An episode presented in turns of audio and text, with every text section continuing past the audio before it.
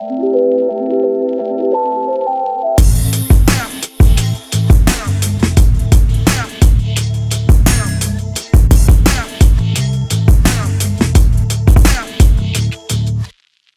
Hier ist Pia von Opinory mit einer neuen Folge OMR Media. Dieses Mal wieder auf Englisch, denn ich habe Jay Rosen getroffen in New York. Jay Rosen ist Journalismusprofessor und eine laute Stimme als kritischer Medienbeobachter. Und er ist einer der meist twitternden Menschen, die ich in meinem Feed habe, hat in Deutschland in diesem Jahr vor allem sehr große Wellen geschlagen. Denn Jay hat den Sommer in Berlin verbracht und mit vielen, vielen Leuten gesprochen, um sich ein Bild der deutschen Presselandschaft zu machen. Seine Twitter-Threads dazu waren sehr lesenswert, aber vor allem sein FAZ-Artikel, den er zum Abschluss geschrieben hat, der Brief an die deutschen Journalisten, der hat große Wellen geschlagen. Und da drin kommentiert er äh, die Säulen, auf denen in seiner Beobachtung die deutsche Presse fußt und gibt ein paar sehr konkrete Ratschläge und Kommentare dazu. Wer den Artikel nicht kennt, der sollte ihn googeln, aber hier nur kurz, worum es da geht oder was er da als Säulen der Selbstver des Selbstverständnisses deutscher Journalisten definiert. Das ist einmal die Pressefreiheit. Also der Staat soll sich aus der Arbeit raushalten, der Journalisten.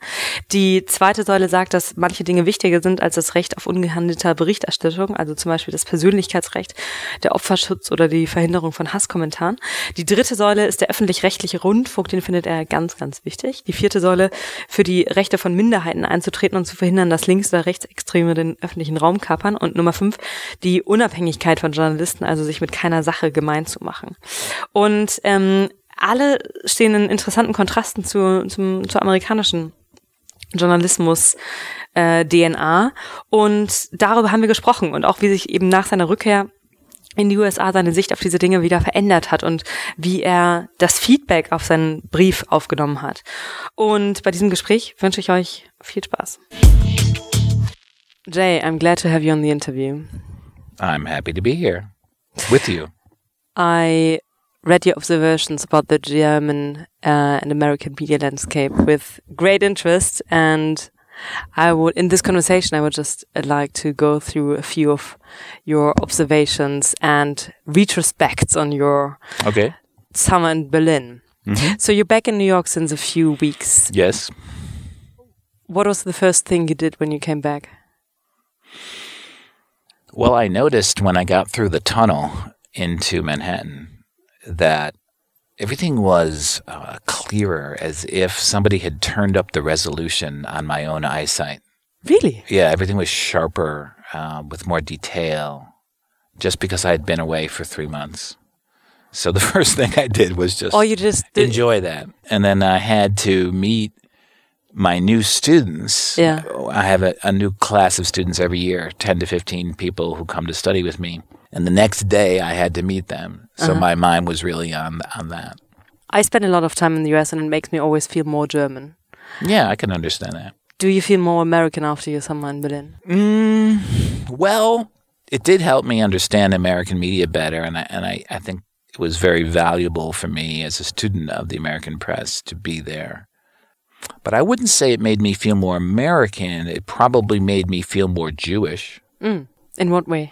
Well, it's very hard to be in Berlin. It's hard, especially Germany as uh, as a whole, with, without being deeply aware of the events of World War II and the Cold War. Um, I mean, when I was in Berlin, I spent almost all the time I was in Berlin just in general awareness of history. I mean, that's one of the things that was most striking about being there for me. Because you think Berlin Berlin really carries it and Yeah. shows it, or because you or Well- you were in a state of mind where you reflected on it? both. Um, but I mean, how can you not be in a sort of historical frame of mind when you're in Berlin? I mean, it's it's uh, it's heavy. But I was very grateful to have had the time to be there. It was something that I always wanted to do. I always wanted to live in another city and live in a European city, which I had never done. What are the biggest differences between living a, in a European city and living in New York? To you. Oh, so many. I mean, it just feels like um, like the weight of history is much greater in Europe because it's just older than the U.S. and the, Does it make people more depressed? You think? I don't know. Do you, Berliners didn't strike me as remarkably more depressed uh, than New Yorkers. Um, but I feel like American civilization is a is an is a is a child in a way of European civilization. Uh, it took me a while to adjust to being in Berlin because I realized when I got there that I hadn't moved cities in 38 years. Wow. I've been living in the same apartment for 25 years. And I sort of forgot how to move. I forgot how you do that and how difficult it can be and all the little things. At first, I was panicked. Uh, but then as I got more confident, um, I felt better. And when I uh, was leaving, like the last week I was there, I, I really felt like now I know Berlin. Now I, now I Yeah. really feel great being here. I feel confident moving from neighborhood to neighborhood. Um, and also when I, when my wife came to visit me and brought my children the last couple weeks, we finally went to the dome on top of the Reichstag. And being up there in that new center they have up there and going through the tours and being able to look out over Berlin from that vantage point, I finally like really understood the city and where I was. And I really should have done that the first week I was there Interesting. because I felt so much more confident moving around the city after being up on the top of the Reichstag ah. because I could just place where everything was. Did the US media landscape change over the summer while you were gone? Mm, I wouldn't say the landscape changed. Um, The atmosphere? it was sort of more the same. Um, one of the reasons I was happy to to move to Berlin was to get a little bit of distance on the day to day of it. Um, I couldn't really watch American TV when I was there. I was I was happy to have distance on it, but I never quite cut the cord because um, what our president is doing to the press and the way that journalism is sort of under assault in the United States, I never really left that. Um, it was still there, in part because I was tracking the onset of similar cycles in Germany. Not the same, of course, and not the same intensity, but I was trying to like compare the two. So I never, I didn't feel that I quite left American media space, um, even though I was. you looked at it from three- a different perspective. Yeah, and I was I was distant from it. I didn't have the same rhythm. Um, but I, I, I got into a, a kind of a pattern that I think a lot of people who work for companies that maybe are American companies, but they work in in Germany, where like I get up and I have all this time when nobody's awake in the U.S. Like to do my reading and catch up, right? It's great. and then there's it? this intense period when Americans start waking up. I know. I know. Uh, I'm sure you- you've I had the it. same. Yeah. Yeah. So I, I sort of I, I didn't mind that. I kind of I got to to like that because I I had this feeling like I already knew everything that these people who were waking up uh, were just waking up to. That was kind of cool. Um, so you said that you uh, were able to look at the U.S. press think and media space from a different perspective. You published very, or you you built great awareness around um, your observations around the German media landscape. You published, um, uh, among many other tweets, five pillars that describe the German press think to you. I want to talk about them at a later point, but first, by looking at the US media space from a distant point of view, were you able to to describe such pillars for the US press think? Mm, I don't know about that, but I'll tell you about one thing that stood out for me right away that I don't think I would have quite appreciated without moving to Berlin, which was importance of Fox News in the United States. It's one of the first things that struck me about being in, in Berlin was By living the absence of it. the absence of Fox News or anything like Fox News. And, you know, people sometimes say, well, Bild is sort of like that, but it really isn't. Um, the way in which something can go from the extreme swamps of the really crazy right wing to the White House in 24 hours. There's really nothing like that in Germany that I could that I could see. the way I read your tweets was that you were explaining that the absence of Fox News in Germany yeah. also relates to the strong public broadcasting in Germany. Yeah, that Could was another it? that was another really uh, clear and early impression I had. I remember tuning in to the cable system and watching the World Cup on the public broadcasting systems. And I just found that incredible that this event which is such a big sporting event in Germany, even when Germany was not in it anymore, there was you know huge interest in it. That it was on the two public broadcasters was incredible because everything that's of importance in the sports world in the U.S. is on commercial private stations. I know you're very passionate about the German public broadcasting system, but how do you think does it relate to the absence of Fox News? Or is there, what are the reasons to you that Germany does not have an equivalent of Fox News? Well, I could be wrong about this, but my sense was that just by occupying the cultural space that they occupy, the public broadcasters sort of make it impossible for a Fox News to arise. And so I think there's a connection there. Could you imagine a scenario where the politically stressed situation in Germany creates something like Fox News? Well, I did over time begin to see the public broadcasting system in Germany as more fragile than it looks. Uh, I think. What made you realize that? Um, part of it was talking to young people who said they don't have a television set, they don't own a radio, they don't really see why they have to pay the 1750 euros a month. They think it's stupid, even though they might be accessing uh, online products of the public broadcasters. They don't necessarily see the connection between that experience and the 1750 they're paying a month. Plus the attacks from the right wing AFD, which says that we shouldn't have this system anymore.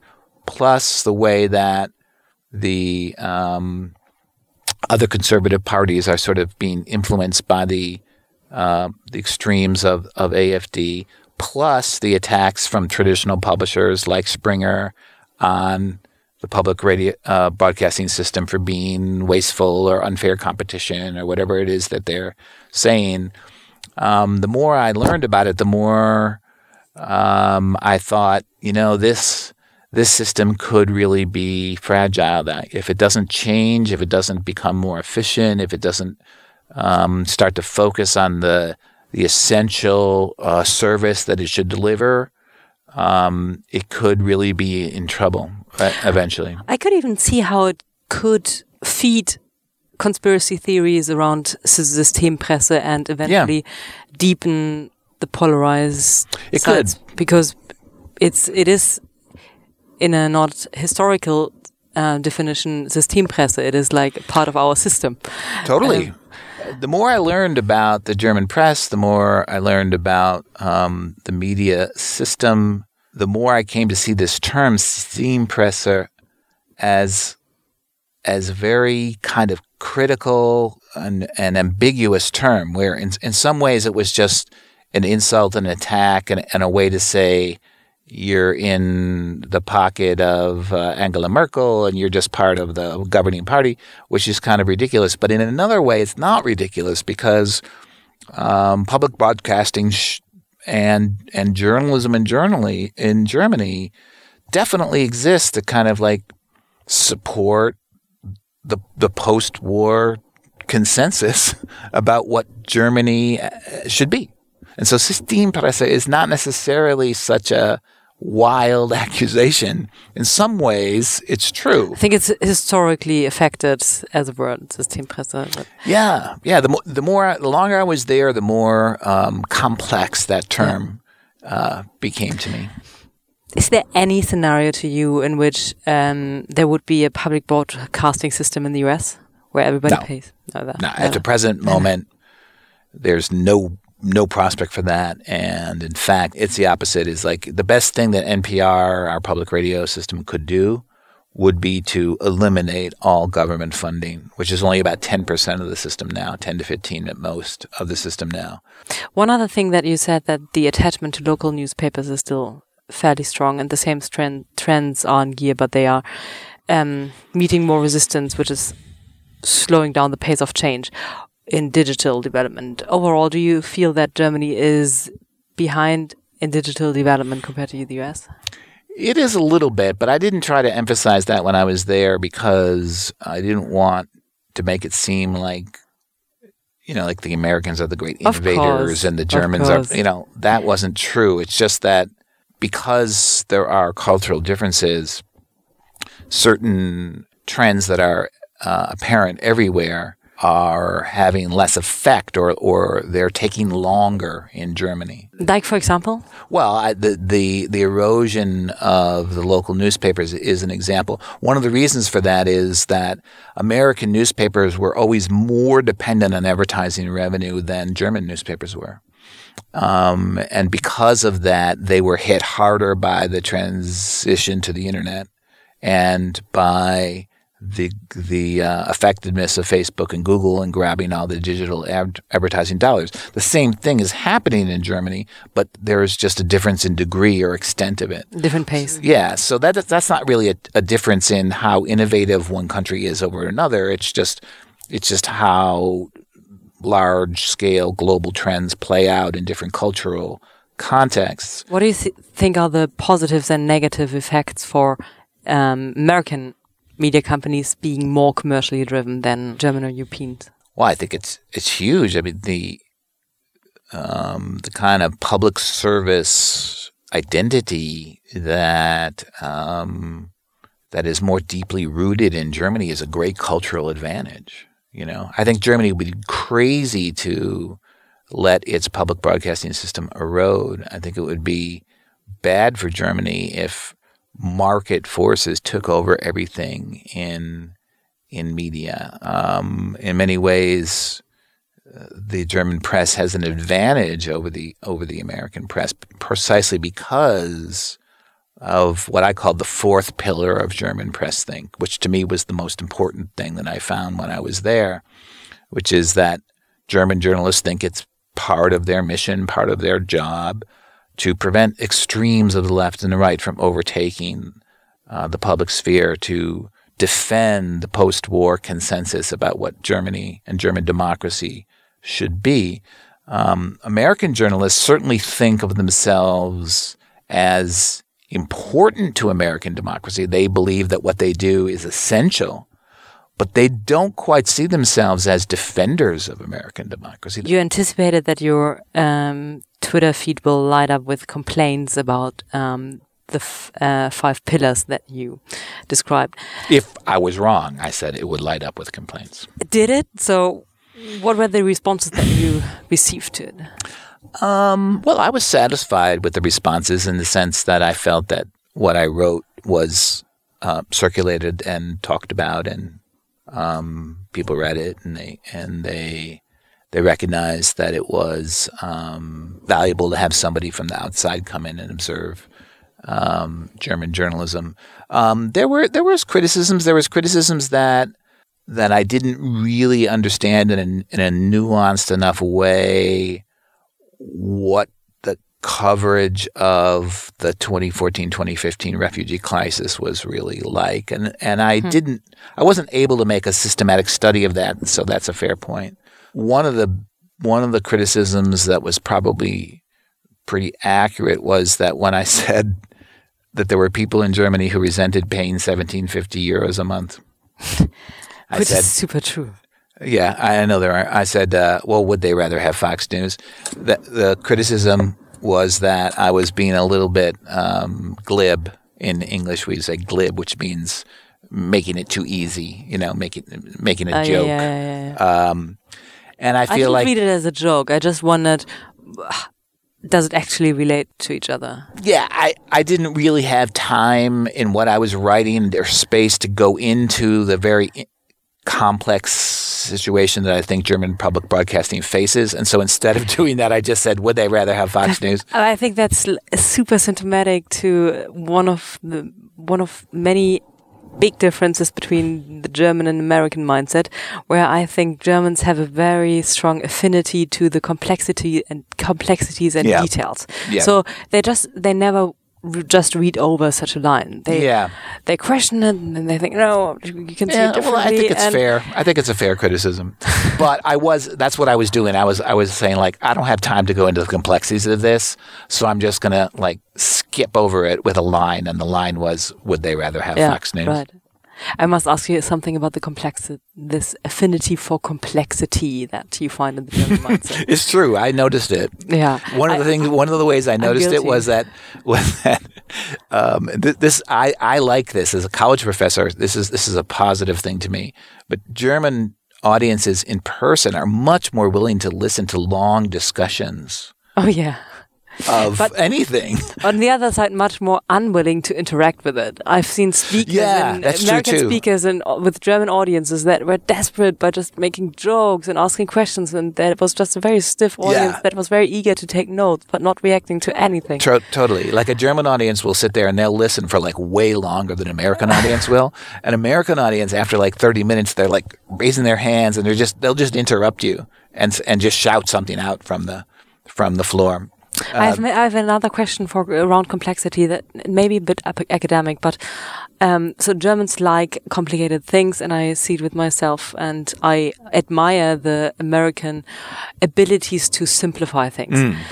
But the world that we're living in is complex. Yeah. So, do you think the way Germans describe things, analyze things, and go into these deep, deep, deep, deep details and questioning everything, do you think it helps to cover the complexities of the of the world and the everyday life, or do you think the simp- uh, the simplification is better? And I think by this question, I'm uh, stating an example of being a German by asking this very complicated question. Sorry. Okay, you're being very German. Let the record show that. Um, well, you know, I'm very aware that Germany is is the uh, the birthplace of um, graduate education. You know, the, the first graduate schools come from Germany. I'm highly aware of that of that tradition. Um, on the other hand, being able to take the results of your learning and your immersion in the complexities of a subject and render it in language that people who are not experts can understand is an essential skill of a democracy. That's what allows people who are part of the public as opposed to part of the expert class or an academic or to understand and participate in in, uh, in debate. Uh, and so I think um, it's really important to be able to cross those worlds. That's that's something that I try very hard to do. That's that's why I wanted to summarize what I found in Germany with an essay in one of the leading newspapers. I didn't want to do it as an academic paper. I wanted to do it for the German public, for the German press. So that's very important to me because I think that's what academics have a duty to do. They have they have to devote themselves to complex and subtle understandings of the world, but then they have to try and mm-hmm. render them so that the public can see what's at stake. And that's where the English speaking world is much better at than Germans. Do you think that the this love for complexity is one of the reasons why Germans are not diving into Twitter um, Maybe. as much as I hadn't thought of it before. That's possible. Yeah. possible, right? Yeah, I, I I have been interested in why that is, and, and I don't quite. Especially with journalists, right? yeah, um, although the German journalists who are on Twitter insist that it's not true, but it is true It is true. I know. uh, It is true. compared to uh, the U.S. Yeah. where, especially in certain areas like politics or, or, or media.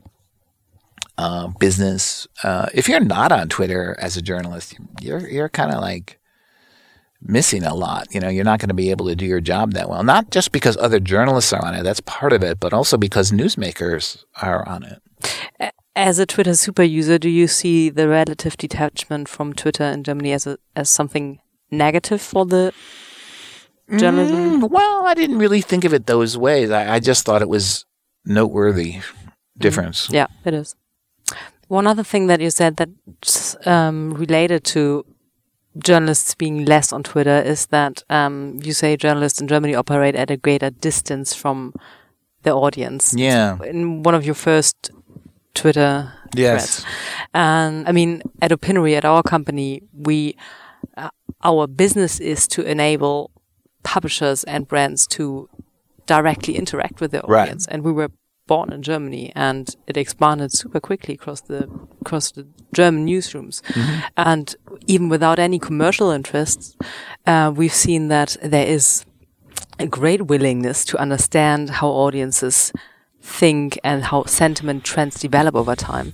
So I couldn't, I, I couldn't identify with this observation. Would you say, still say it's true? And what made you think it, made, made you think it?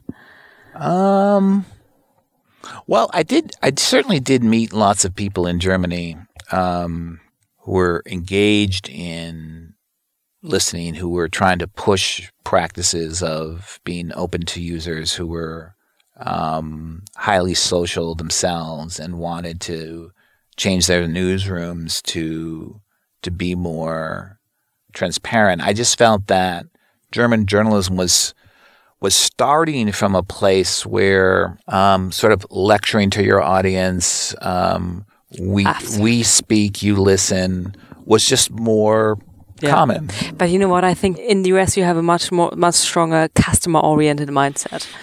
Yeah, something like that. And in Um, Germany, you, you don't have this. Yeah, it's a make- some sort of cultural difference, but it's it's the same thing that we were talking about just a moment ago, Pia, about German audiences listening to speakers, right? Mhm, right. Is there something Right. about that expectation? Is like you're the professor, you're the speaker, you're you're the panelist. I'll listen to you, right? Mm-hmm. Where not just from the producer's side, but from the listener's side, there's the assumption that It's true. it's kind of a lecture. I think there's probably just a much more ingrown sense for hierarchies. Yeah, it's something like that. I think that's the answer to it. Interesting. Uh, on Twitter, you recently quoted Ma- Marty Baron, the editor of the Washington Post, who famously said said that we're not at war, we're at work, referring to, uh, of course, Trump's war on the press. And now Facebook just announced they are setting up the a war room on its Silicon Valley campus to quickly repel efforts um, to use the social network to spread false information. What do you think of that? Well, when they say they're they have a war room, and they mean fighting um, like Russian trolls Yeah. and uh, bad actors. They're not uh, willing to call the president of the United States a bad actor or a troll, even though he sometimes can be that.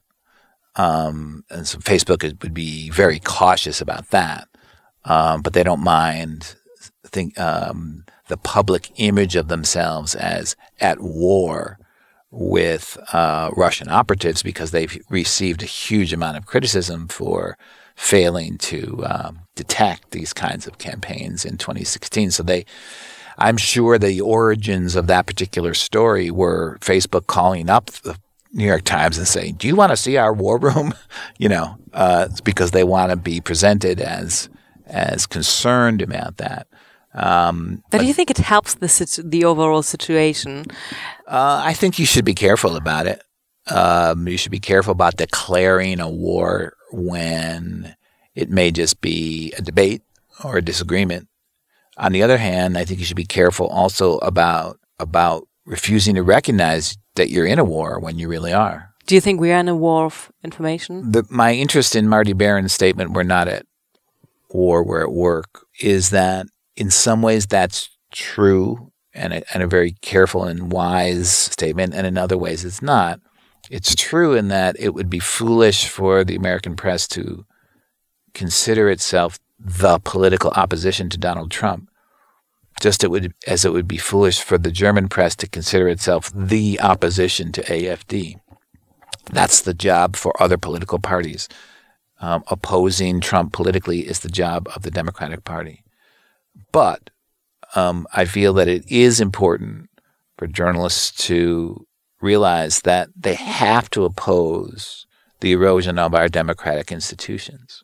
You did say that one of the thing that, uh, yeah, that one thing on the minds of German journalists is the duty to keep Germany from lapsing lapsing backward into extremism. Yeah. And you asked, I think you asked the question if the press in Germany is ready for a political movement that turns journalists into hate objects and teaches people to reject. Yeah, let me say something about that. Um, when I was there, the interior minister, um, got into this argument with Angela Merkel.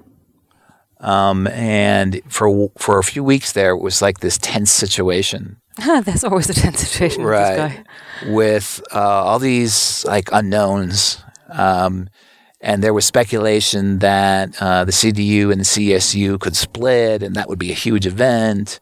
In the midst of this, there was all this speculation about what does he really want, and is he trying to actually create a split, and um, what will he settle for, and what's his agenda. And in the middle of that, he at one point declared that this reporting that was being done on his intentions was fake news. He said, it's not, fake news is not just something that happens in other countries. We have fake news here. And he was referring to ordinary political coverage that was speculating on what the outcome of this dispute was going to be. And I felt that that was something that the German press should have really jumped on and said, wait a minute, you're calling what we do fake news? Because that, if you can get away with calling just regular political journalism fake news, then that could be the first step to something much worse than that. And and and I felt like the German journalists, political journalists, were they didn't see it that way. They they thought it was sort of like something stupid that he said because he miscalculated or he played the game the wrong way and he was just angry that he was kind of like losing. And so he just lashed out and wasn't something to take seriously. And you say that journalists must be more alert on these yes, early signs. Much more alert. In retrospect in the us at, at what point should American journalists been have been more alert? When Trump started to attack democratic institutions. Before being elected. During the campaign and yeah. after. Yeah. When when he says, for example, that elections are rigged, uh, when he describes an institution like the FBI as corrupt, uh, when he says you can't trust um, the entire intelligence community, uh, when he attacks the press, obviously, as enemy of the people. These kinds of uh, attacks are not just um, interesting news stories and outrageous statements. They are um, deeply dangerous and they are uh, erosions of American democracy and of um, of everything that journalists stand for. I think having an uh, insider outsider in in your country that observes you in great detail is always is, is very helpful, and I think the response to your observations spoke for themselves. What would for you be the greatest impact um, that you could see from your observations and your publications um, in, in the, Germany? In Germany, like in the next years. That people in in journalism in Germany begin to name and frame and treasure this fourth pillar. Mm-hmm. That they see it as as part of their unique um, her- inheritance their tradition and a very valuable part of their tradition that they don't want to lose, and that they um, they argue about uh, proper interpretation of it and the application of it. Like, for example, the concept of of the press as the fourth power. Do you like that uh, definition or framing? No, not as much, but I do think that the the basic claim that you are part of the democratic system um, and that you have a duty to protect that system. An- to put it another way, the idea of the journalist as as objective or as neutral, right, as a as a non-factor, non-actor in events, can be very valuable, and it's it it, it can be part of um, truth telling, but that idea has limits. And it's very important for journalists to be aware of the limits of neutrality. I have a few last rapid fire questions. Mm-hmm. A or B? Podcasts or blogs? Well, I like both. Um, I guess I've been blogging since 2003, and the voice that blogging gave me um, has been a huge uh, differentiator in my career. So I'd have to say blogging. Blogs. Uh, Washington Post or, or New York Times? Well, 20 years ago, I would have said the New York Times, but a few years ago, I said publicly that I, that I felt that the Washington Post had surpassed the New York Times in quality and in, hmm. and in, um, in, in, in importance. And uh, I still believe that. I think I think the leadership of the New York Times and the leadership of the Washington Post um, is no comparison. I think Marty Baron is like way ahead of understanding what that institution should do compared to Dean Baquet, the editor in chief of the New York Times. Berlin or New York? well, yeah, I'm sure you know the song First We Take Manhattan, and then, then we, we take Berlin. I love that song. So that's my answer. Thank you. You're so welcome, Pia. Das war Jay. Wie gesagt, ist, einer, ist er einer der aktivsten Twitterer, die ich kenne. Und wer auch immer ihm hierzu etwas sagen möchte, der möge ihn einfach direkt at jrosen-nyu mit Bezug zu diesem Gespräch schreiben. Die Antwortchancen sind hoch. Außerdem will ich noch eine Podcast-Folge mit ihm empfehlen. Nämlich im Recode Media Podcast hat Jay kürzlich Twitter-CEO Jack Dorsey interviewt. Und das Ganze gibt's auch transkribiert auf recode.net und ist lesens slash hörenswert. Ich hoffe, es hat euch Spaß gemacht. Rezensionen und Reviews sind most welcome. Bis zum nächsten Mal. Ciao.